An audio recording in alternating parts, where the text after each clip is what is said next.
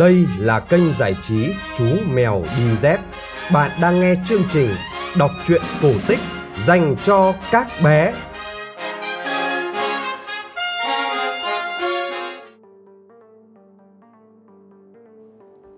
Xin chào các bạn nhỏ, chúng ta lại gặp nhau trong chương trình kể chuyện cổ tích phát trên kênh giải trí Chú Mèo Đi Dép. Tối nay, chúng ta sẽ cùng nghe câu chuyện Đôi giày ủng da trâu, một chuyện nằm trong tuyển tập truyện cổ Grimm.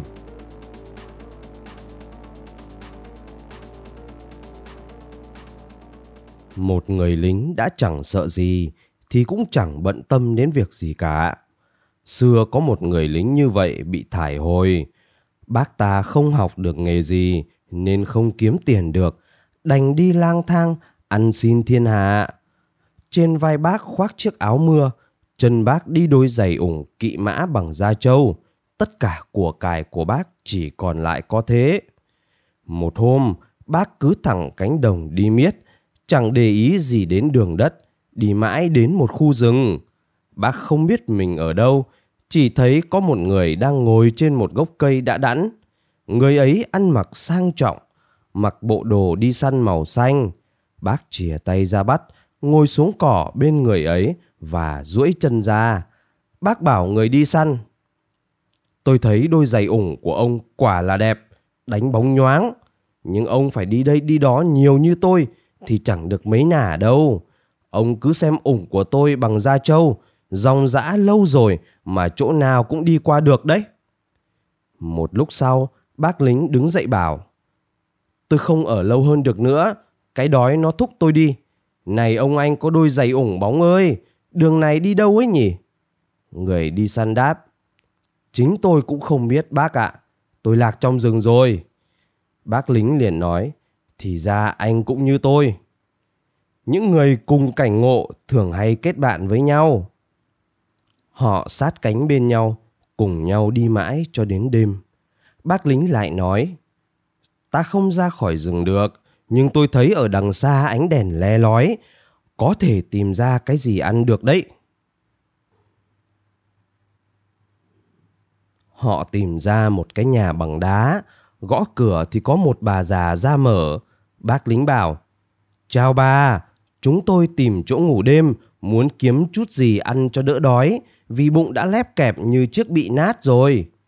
Bà già đáp, ui rồi ôi, các bác không ở đây được đâu, đây là nhà bọn cướp, khôn hồn thì các bác cao chạy xa bay, trước khi chúng về, kẻo chúng mà thấy thì đi đời. Bác lính đáp, thì cũng thế mà thôi, đã hai hôm nay tôi chưa được miếng nào, bị giết ở đây hay chết đói trong rừng thì cũng như nhau. Thôi, bà cứ cho tôi vào. Người đi săn không muốn theo vào, nhưng bác lính cứ cầm tay kéo vào. Bác nói, anh bạn nối khố ơi, cứ vào đây, chắc gì đã toi mạng ngay mà sợ.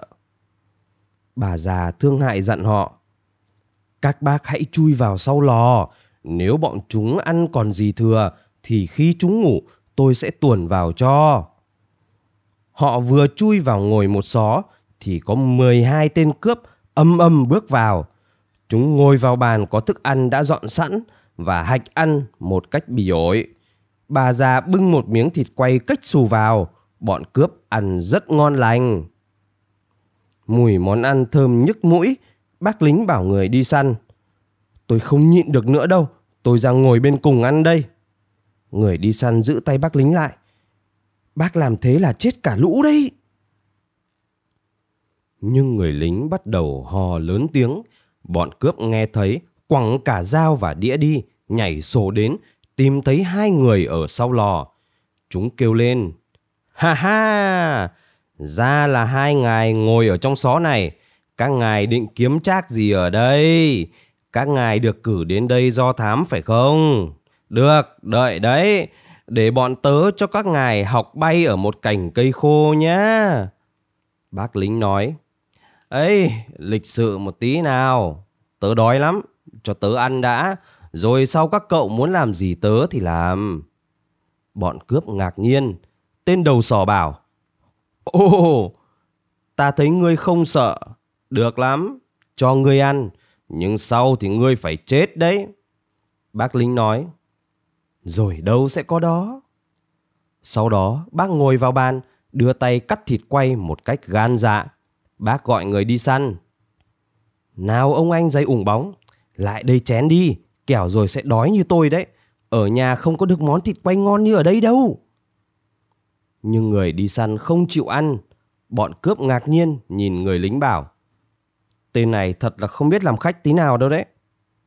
Sau đó bác nói. Ăn thì quả là ngon rồi đấy. Giờ lấy cho tớ cái gì uống cho ngon xem nào. Tên đầu sỏ, đường lúc cao hứng, cũng đồng ý. Hắn gọi bà già. Mụ xuống hầm, lấy lên đây một chai rượu và loại ngon nhất xem nào. Bác lính mở nút đánh bốp, rồi mang chai lại bảo người đi săn. Này ông anh ơi, chú ý nhá, rồi ông anh sẽ còn kinh ngạc nữa. Giờ đây, tôi xin nâng cốc, chúc sức khỏe tất cả mọi người. Nói rồi, bác vung chai trên đầu bọn cướp mà hét. Chúng bay sẽ sống hết, nhưng mồm há hốc ra, tay phải giơ lên không. Rồi bác tu một hơi ra trò. Bác nói chưa dứt lời, thì cả bọn cướp ngồi đờ ra như tượng đá, mồm há hốc, tay phải giơ lên trời. Người đi săn bảo bác lính. Rõ rồi, đúng là anh có nhiều thuật lạ, nhưng thôi, ta về nhà đi. Bác trả lời, ấy ấy, ông bạn nối khố của tôi ơi, làm gì mà phải đi sớm quá thế? Ta đã đánh bại được kẻ thù rồi thì cũng phải vơ vét một chuyến đã chứ.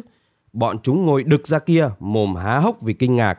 Nhưng chúng không dám nhúc nhích cho đến khi tôi cho phép. Ta lại đây đánh chén đi. Bà già liền đi lấy một chai rượu loại ngon nhất nữa. Bác lính đánh chén đủ no đến ba ngày rồi mới chịu đứng dậy. Mãi đến lúc trời sáng, bác mới nói. Giờ đã đến lúc ta nhổ trại. Bà già ơi, chỉ đường gần nhất ra tỉnh để ta đi cho chóng. Khi hai người đến tỉnh, bác lính đi gặp bạn đồng đội cũ rồi bảo Tôi tìm thấy trong rừng một ổ toàn đồ trộm cướp, ta hãy đến quét sạch nó đi. Bác lính đi đầu dẫn họ và bảo với người đi săn Anh phải trở lại xem khi bọn mình tóm cẳng chúng rồi chúng sẽ đú đởn như thế nào nhé. Bác bố trí cho cả bọn đứng quanh lũ cướp rồi bác cầm chai uống một hơi vung chai trên đầu chúng và kêu lên tất cả chúng bay sống dậy ngay lúc đó chúng lại cử động nhưng chúng liền bị quật xuống, chân tay bị trói lại rồi quân lính ném chúng như ném bị lên một chiếc xe bác lính hô lớn, hãy chờ chúng đến nhà tù ngay đi người đi săn gọi riêng một người trong bọn ra và giao làm một việc bác lính bảo, này, ông anh dày ủng bóng, Chúng ta may mắn đã tóm gọn được bọn cướp và ăn uống thỏa thuê. Giờ ta lại cứ bình tĩnh mà đóng cái vai trò là lính quèn lẽo đẽo theo sau đi. Hai người đùng đỉnh đi bộ đằng sau đoàn xe bắt cướp. Gần đến tỉnh, bác thấy ở cổng thành, người người xúm đông chen chúc nhau, tiếng reo vui mừng, người ta vung vẩy cành lá xanh. Bác lại thấy cả đội quân cận vệ tiến lên, bác ngạc nhiên lắm, hỏi người đi săn. Thế là nghĩa lý gì nhỉ? Bắt cướp thôi mà sao phải chào đón kinh khủng vậy?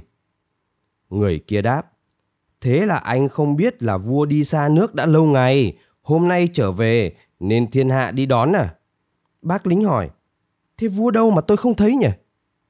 Người đi săn đáp. Vua đây, ta là vua. Ta đã cho báo tin trước là ta về rồi. Người ấy hé mở áo đi săn ra, để lộ áo bào nhà vua. Bác lính sợ hãi, quỳ xuống xin tha tội vì trước đây bác không biết là vua nên đã đối xử như kẻ ngang hàng và xưng hô như vậy. Nhưng vua chìa tay ra bắt tay bác và bảo, Ngươi là một người lính can trường đã cứu sống ta.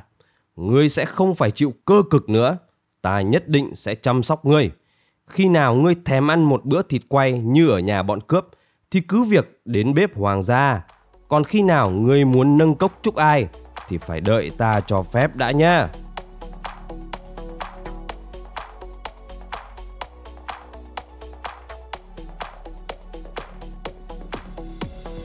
Các bạn vừa nghe xong câu chuyện cổ tích Đôi giày ủng da châu phát trên kênh giải trí Chú Mèo Đi Dép.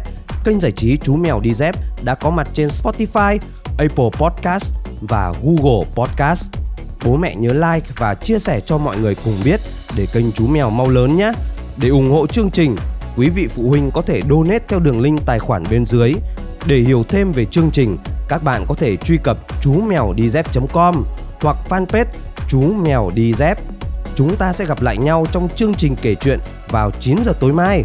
Còn bây giờ, xin chào và chúc bé ngủ ngon.